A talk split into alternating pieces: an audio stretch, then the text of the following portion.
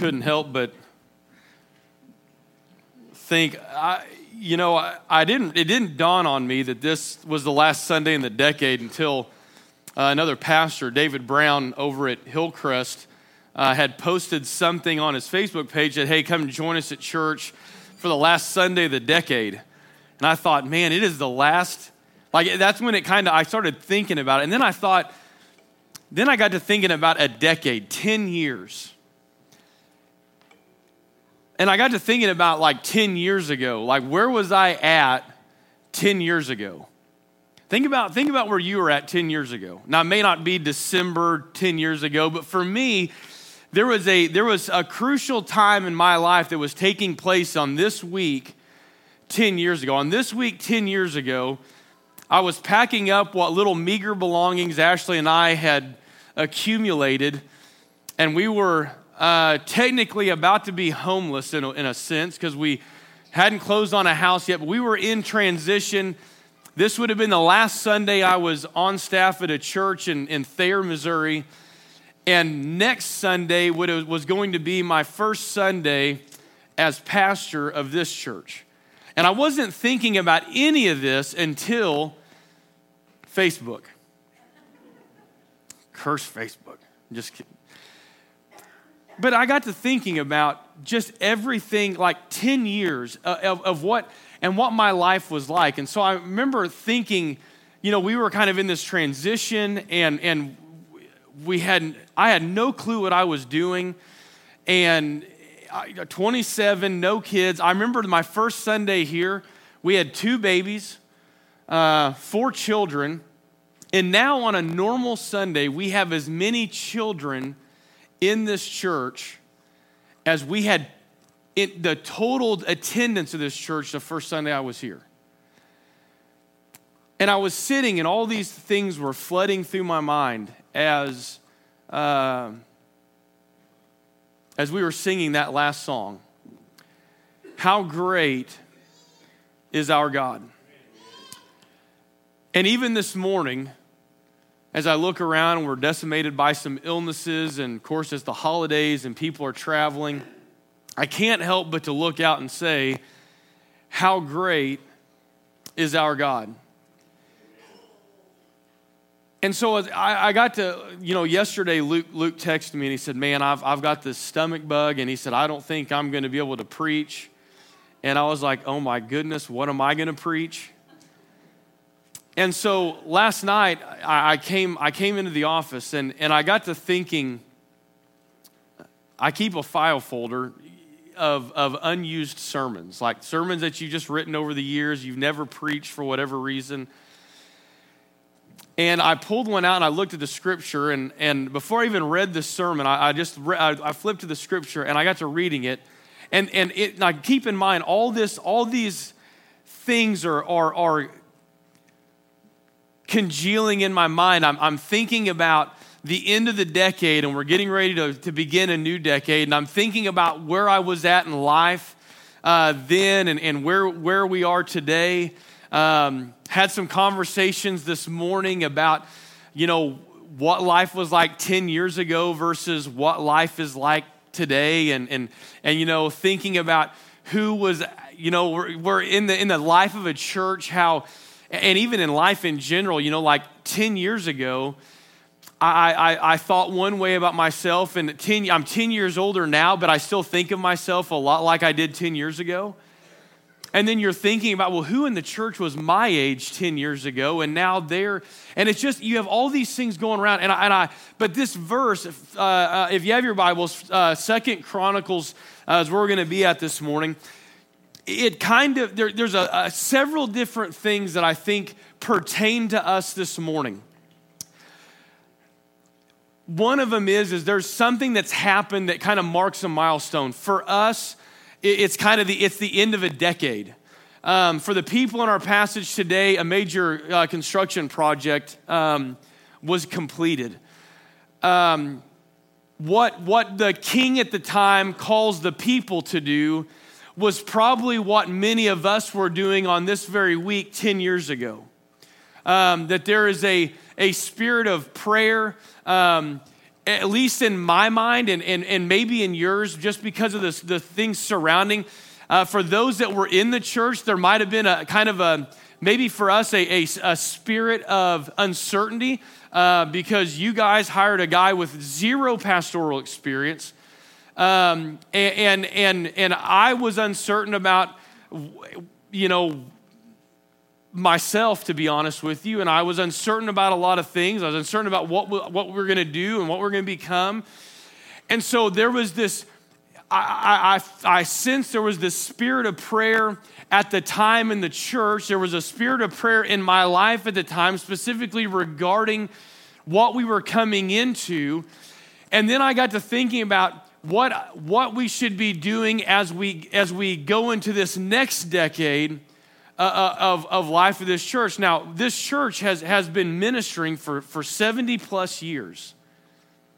So we are going to be entering like this eighth decade, so to speak, uh, that this church has existed. You had the 40s, you had the 50s, the 60s, 70s, 80s, you had the 90s, you had the 2000s. We've been through the 2010s.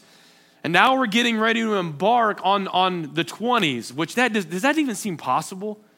Like, how many of us is going to take forever to write 202, for those of you that still write checks, 202 and not 201 and then think. And so, anyway, we're getting ready to embark on this new decade. And so, in our text today, we're going to find is like the, the, the, the, day, a day has finally come for these, for these Israelites. All the work has paid off, everything has been accomplished. This grand vision has finally been set in, in, in place. And, and, and, now, uh, and now they could see it in all its glory. You see, the, this, the moment that, it, that we're going to talk about this morning was the day that the temple that David envisioned building was finally constructed. Now, if you, excuse me, if you know the story, you know that King David desired to build a temple for the Lord, but the Lord told David, You're not the guy. So David spent the end of his, his kind of his kingship, you know, acquiring all these things that were going to be needed to build, or began acquiring all the materials that needed to be built, needed to be used for the building of the temple. And Solomon was the one who actually had the temple constructed. And now in, in 2 Chronicles chapter 7, uh, the, the, the temple is finished. They have done seven days of feasts to celebrate the completion of the project. And then they, on the eighth day, they call a solemn assembly. And the temple's dedicated, and, and, and Solomon says a prayer. And in verse 11 is where we're going to begin uh, reading this morning. And it says, Thus Solomon finished the house of the Lord and the king's house all that Solomon had planned to do in the house of the Lord and in his own house, he successfully accomplished. And then the Lord appeared to Solomon in the night and said to him, I have heard your prayer and have chosen this place for myself as a house of sacrifice. And when I shut up the heavens so that there is no rain, or command the locusts to devour the land, or send pestilence among my people, he says, If my people who are called by my name humble themselves and pray and seek my face and turn from their wicked ways, then I will hear from heaven and will forgive their sin and heal their land. And he says, Now my eyes will be open and my ears attentive to the prayer that is made in this place. Would you bow with me in prayer? Heavenly Father, we thank you so much that, Father, your word proclaims to us that you are a God of hearing. That, Lord, as we are coming out of the season where we celebrate the, the birth of your Son in, in human form, Lord, we know that his name was Emmanuel, God with us. We know that your word has proclaimed to us that, that Jesus was the Word made flesh and he dwelt among us. And God, this morning we're looking at your temple where earlier in the chapter it says that your glory fell on the temple, and, and, and, and we see uh, that, that your presence was there.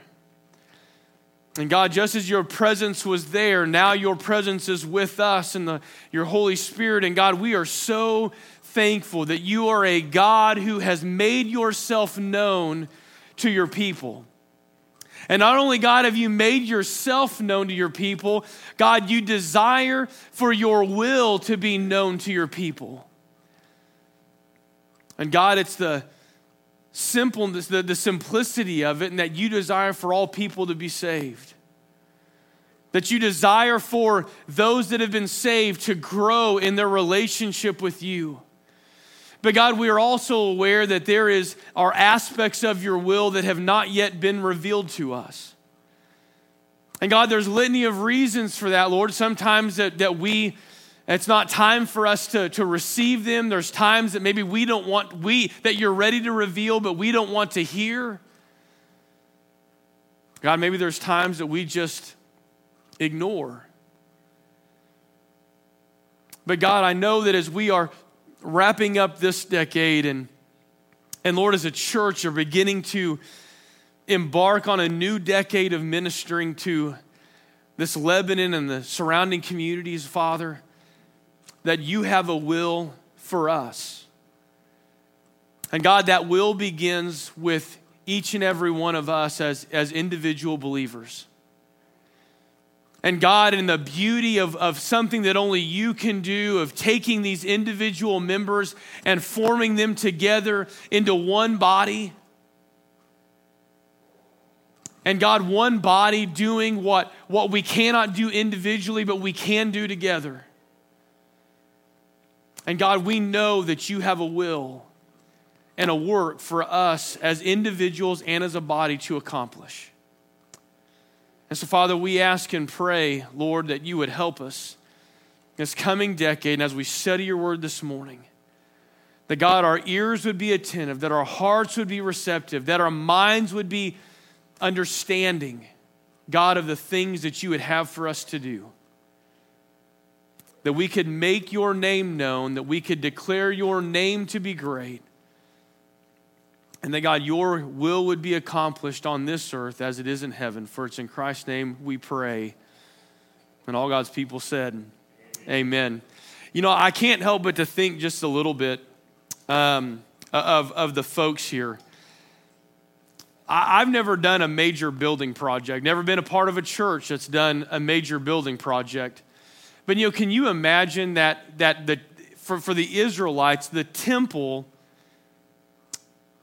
is finally finished and God's presence finally has a permanent space in which to dwell.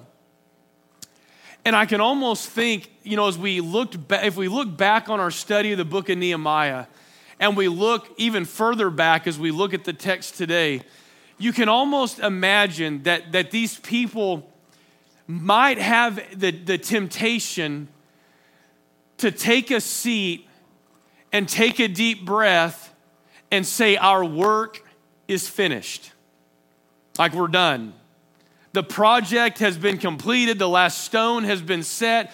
The dedication has occurred. The feasts have been done. The solemn assembly has been, has been, has been uh, uh, uh, performed. Like we are done. And to hearken back to a movie from many of us are familiar with if you build it, they will come, right? And maybe having that mentality. And I think sometimes if we're not careful as a church, we can kind of have the same mentality. That we can, especially those of us who maybe were here 10 years ago, looking at the way things are today, to sit back and say that even today, in the holidays and the sickness, we've got a good crowd here this morning.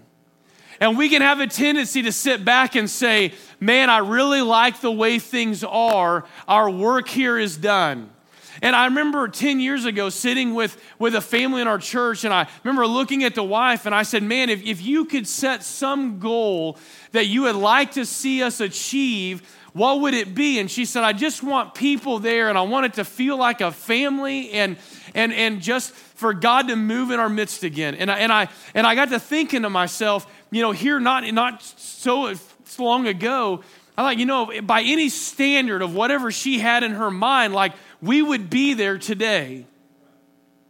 And for us, if that is our, if that's a, a, goal for us, we would have a tendency to sit back and say, well, if that's our goal, then mission accomplished. Let's sit back and enjoy what God has done. But I think sometimes God moves in the midst of us and, and, and, and does some things in us to let us know that our job, our work, our mission is not yet complete. That the work is not done yet. And so as we look at this text, I, you know, I, I, all these things kind of coming together in my mind. We, we see that the Lord appears to Solomon in verse 12, and he says, You know, I've heard your prayer. I've chosen this place as, as for myself as a house of sacrifice. But then he says in verse 13, uh, verse 13, and it's something so interesting to see. But when he says, when I when, when I when I shut the heavens and rain does not fall, or, or, or, or, or he says, when, when I, or, or command the locusts to devour the land, or send pestilence among my people. And I'm like, why would Jesus, like, or why would God do this? Like, why, why in the midst of all this? Pro- I mean, you read earlier in the chapter, and the people are praising God for their prosperity, for the way that He has blessed their kingdom or God's kingdom. But then He says, but when I cause drought, and when I cause the locust to come and devour the land, or when I send pestilence. And you know, you look at the history of, of the Israelites, and, and you see this very cyclical nature when you begin to take this 30,000 foot view of the history of God's people in the Old Testament.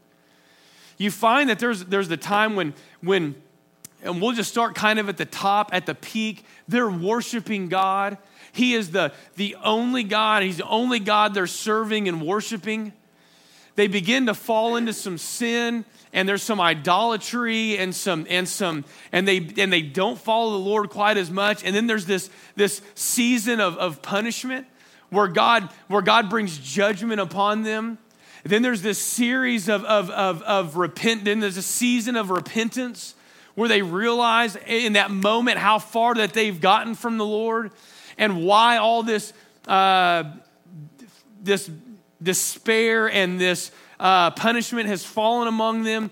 They repent, God forgives, and then they're right back at the top where God begins to, to bless and they're living in God's blessing and they're worshiping the Lord. And that cycle just repeats itself over and over and over again throughout the history, really the history of God's people. And so he says, if I do this, or when, he says, but when I do this, and then, and then we get to verse 14. And for, for anybody who's been at church for a while, like it's a, a verse that's familiar. Like we don't fully understand it. You know, maybe we don't, we've not really studied, but it's one that, that is familiar to us. And he says in verse 14, he says, If this happens, when I do these things, if my people who are called by my name will humble themselves and pray and seek my face and turn from their wicked ways, then I will hear from heaven, I will forgive their sin, and I will heal their land. Now, I, I got to thinking about this, and you know, we've certainly, after the last couple days, we're not experiencing any drought, right? Though heavens haven't been shut up. Um, there's no locust that I know of, though the flies made a uh, return with a vengeance when it was almost 70 degrees on Christmas Day. So that might be, and, and I would say in large part, maybe we're not experienced much pestilence. But here's what I might say as we're kind of looking at this text. Spiritually, in our lives, could there be a drought occurring? Spiritually, in our lives, could there be something attacking the blessings that, that God has, has, has, has brought into our lives?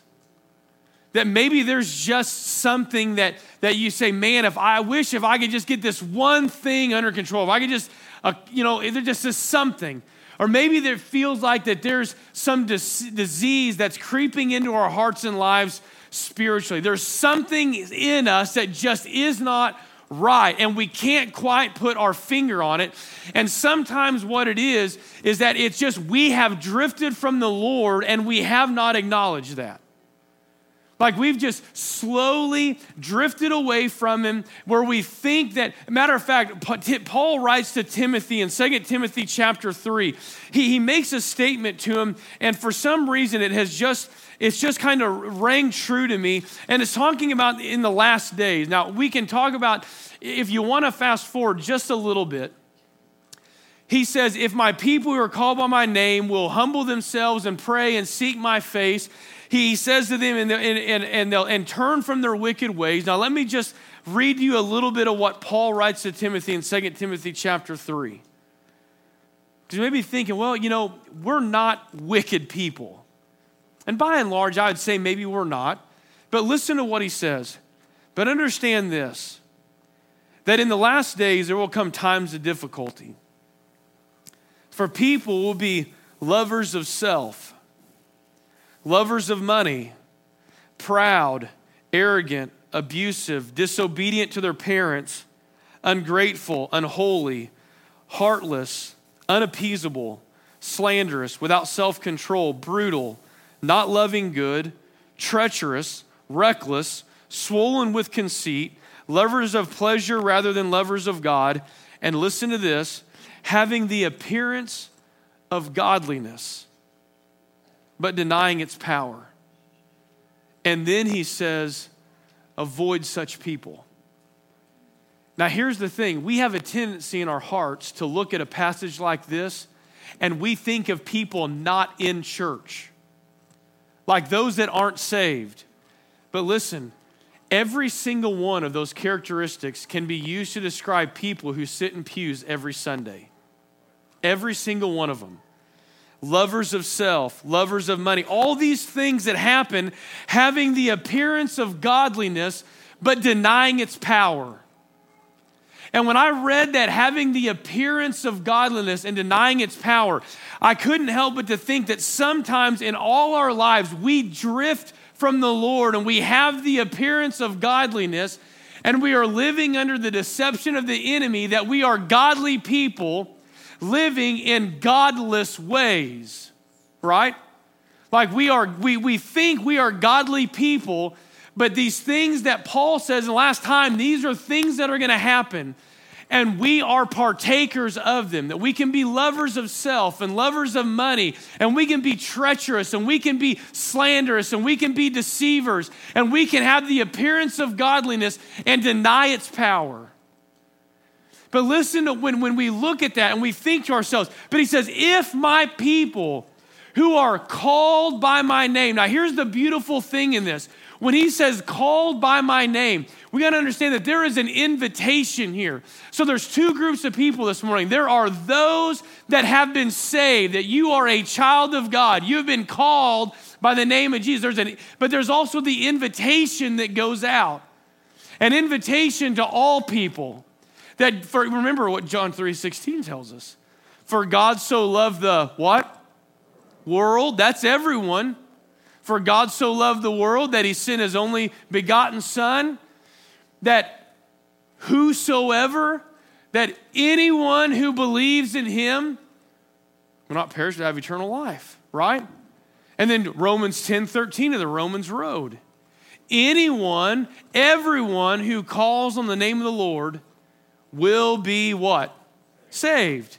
So there is the invitation that God extends to all people to be a part of his community, to be a part of his kingdom, to be a part of his family, to be adopted as sons and daughters.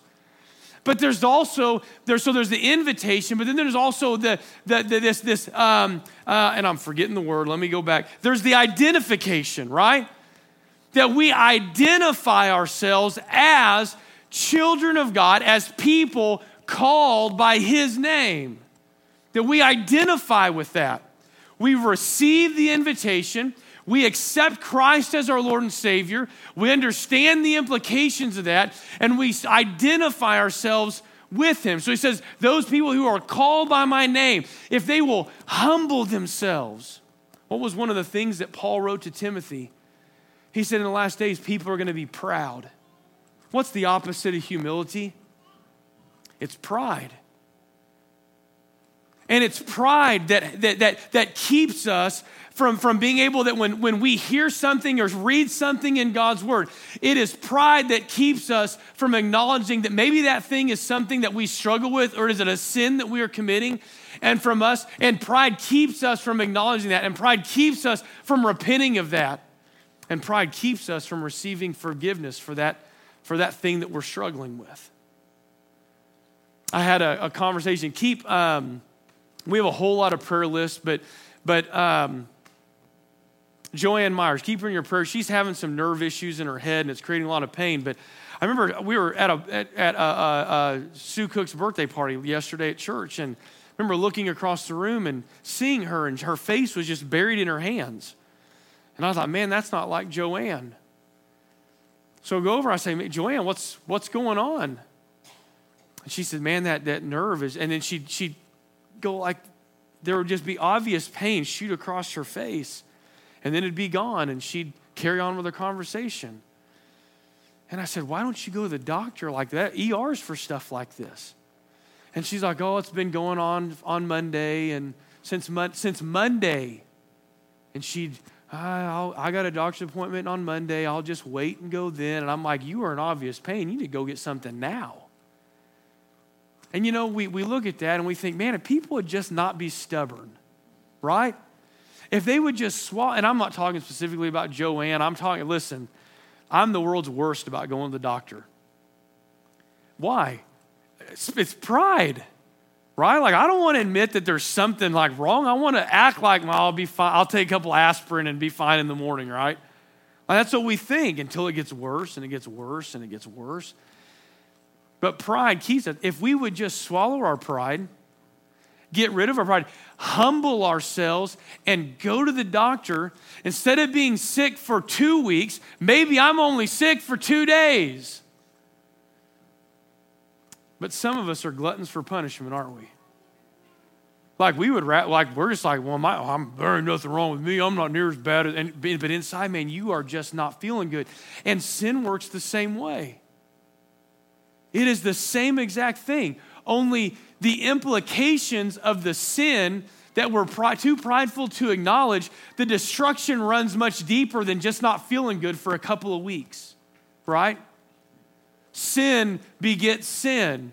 And so we have this thing that we're covering up, and the next thing you know, like it just gets a little bit worse. And before long, like things are so bad that you're not real sure how you got where you got.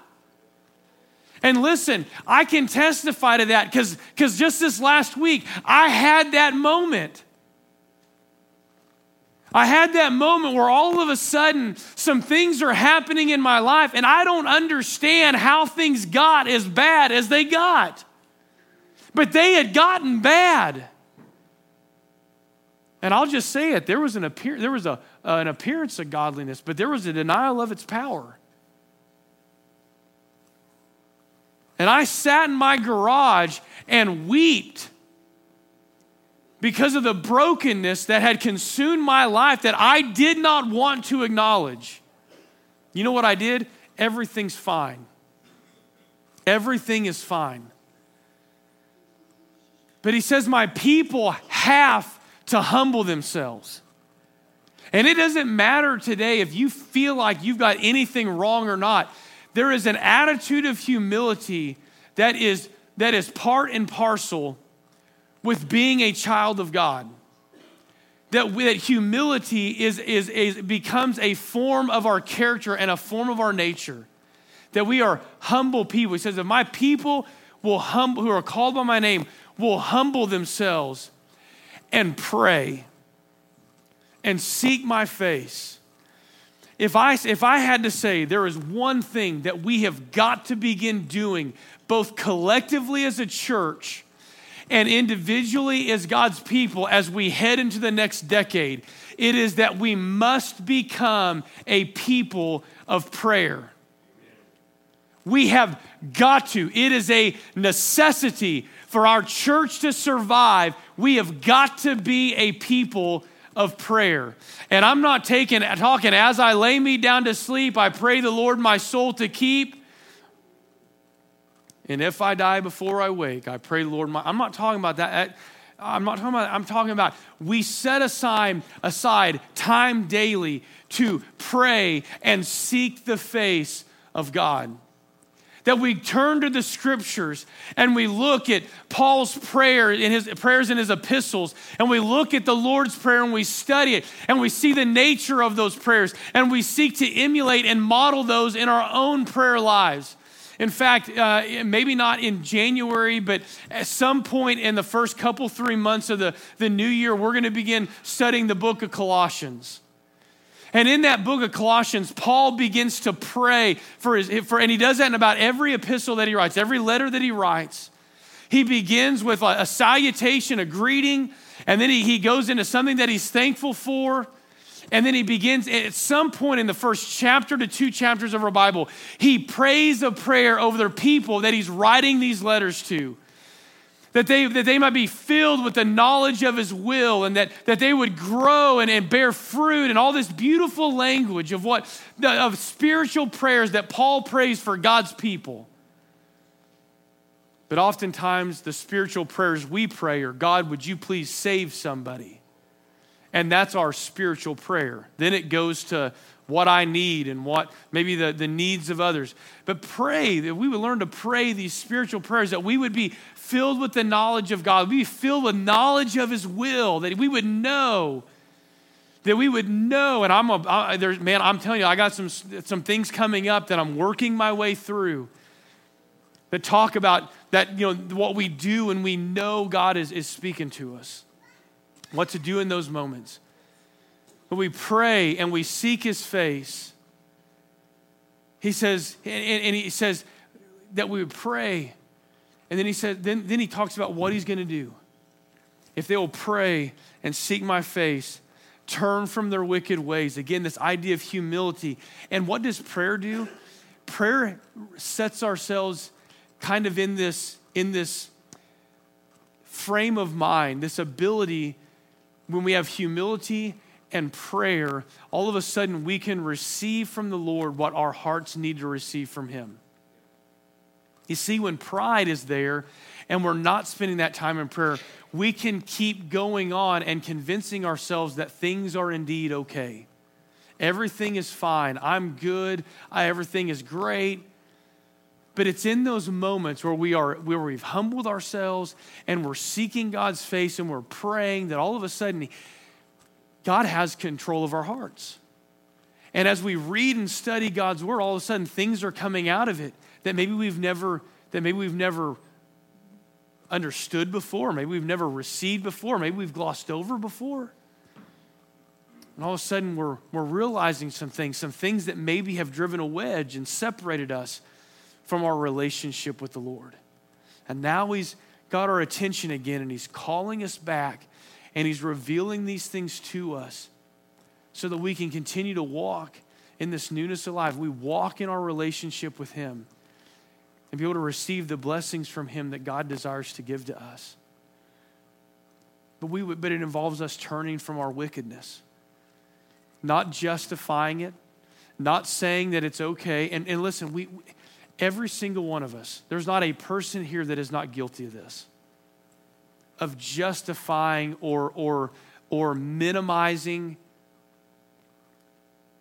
the things that we struggle with we don't turn our back to him. We just say, well, it's not as bad, or I could be, or something along those lines. Or maybe we just don't even acknowledge it. Well, I just enjoy doing it, and God's this big teddy bear, and he knows I'm sinning, but he's okay with my sin because he loves me. Listen, if that were true, let's just dispel that rumor right now. If that were true, Jesus would not have come and Jesus would not have had to die. If God was a big teddy bear that just looks on our sin with a chuckle, oh, that little rascal. He knows better, but God bless him, he's just enjoying himself. You know, if my son's playing with his sidewalk chalk and he's out in the middle of the road and he's not paying a bit of attention, but he's wrong. I would, and I'm looking out of my front window and I'm going, that little rascal, Eric. He's out in the middle of the street writing on his. He doesn't have a clue the dangers and the, that he's it he, he encounter. He doesn't have a clue that his life could end in a moment. But God bless his little heart. He just loves playing in the middle of that street. If you pulled up in my house and you said, Andy, your son is playing out in the middle of the street, and Andy go, and I said, Well, God bless his heart. He's just, doesn't he just love it? He's so cute out there. You would look at me like I was crazy. And you, if you were a good person, would go out and tell my son, don't play in that street.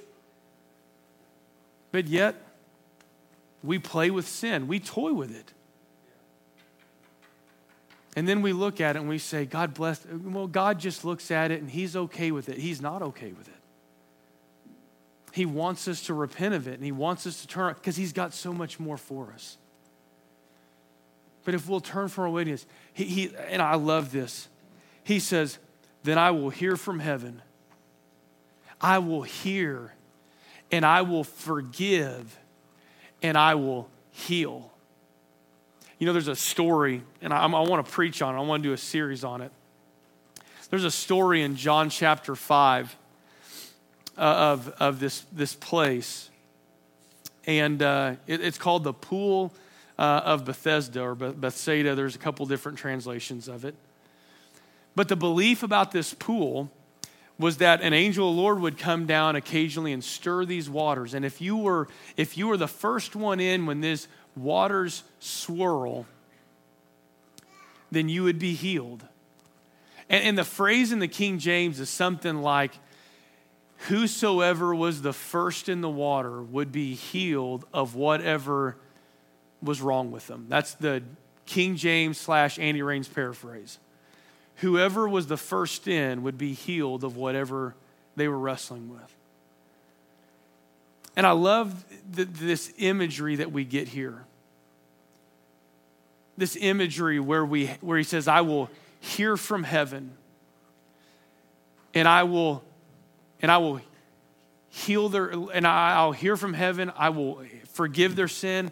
Is that the, the order of he, and he'll hear from heaven, will forgive their sin, and I will heal their land.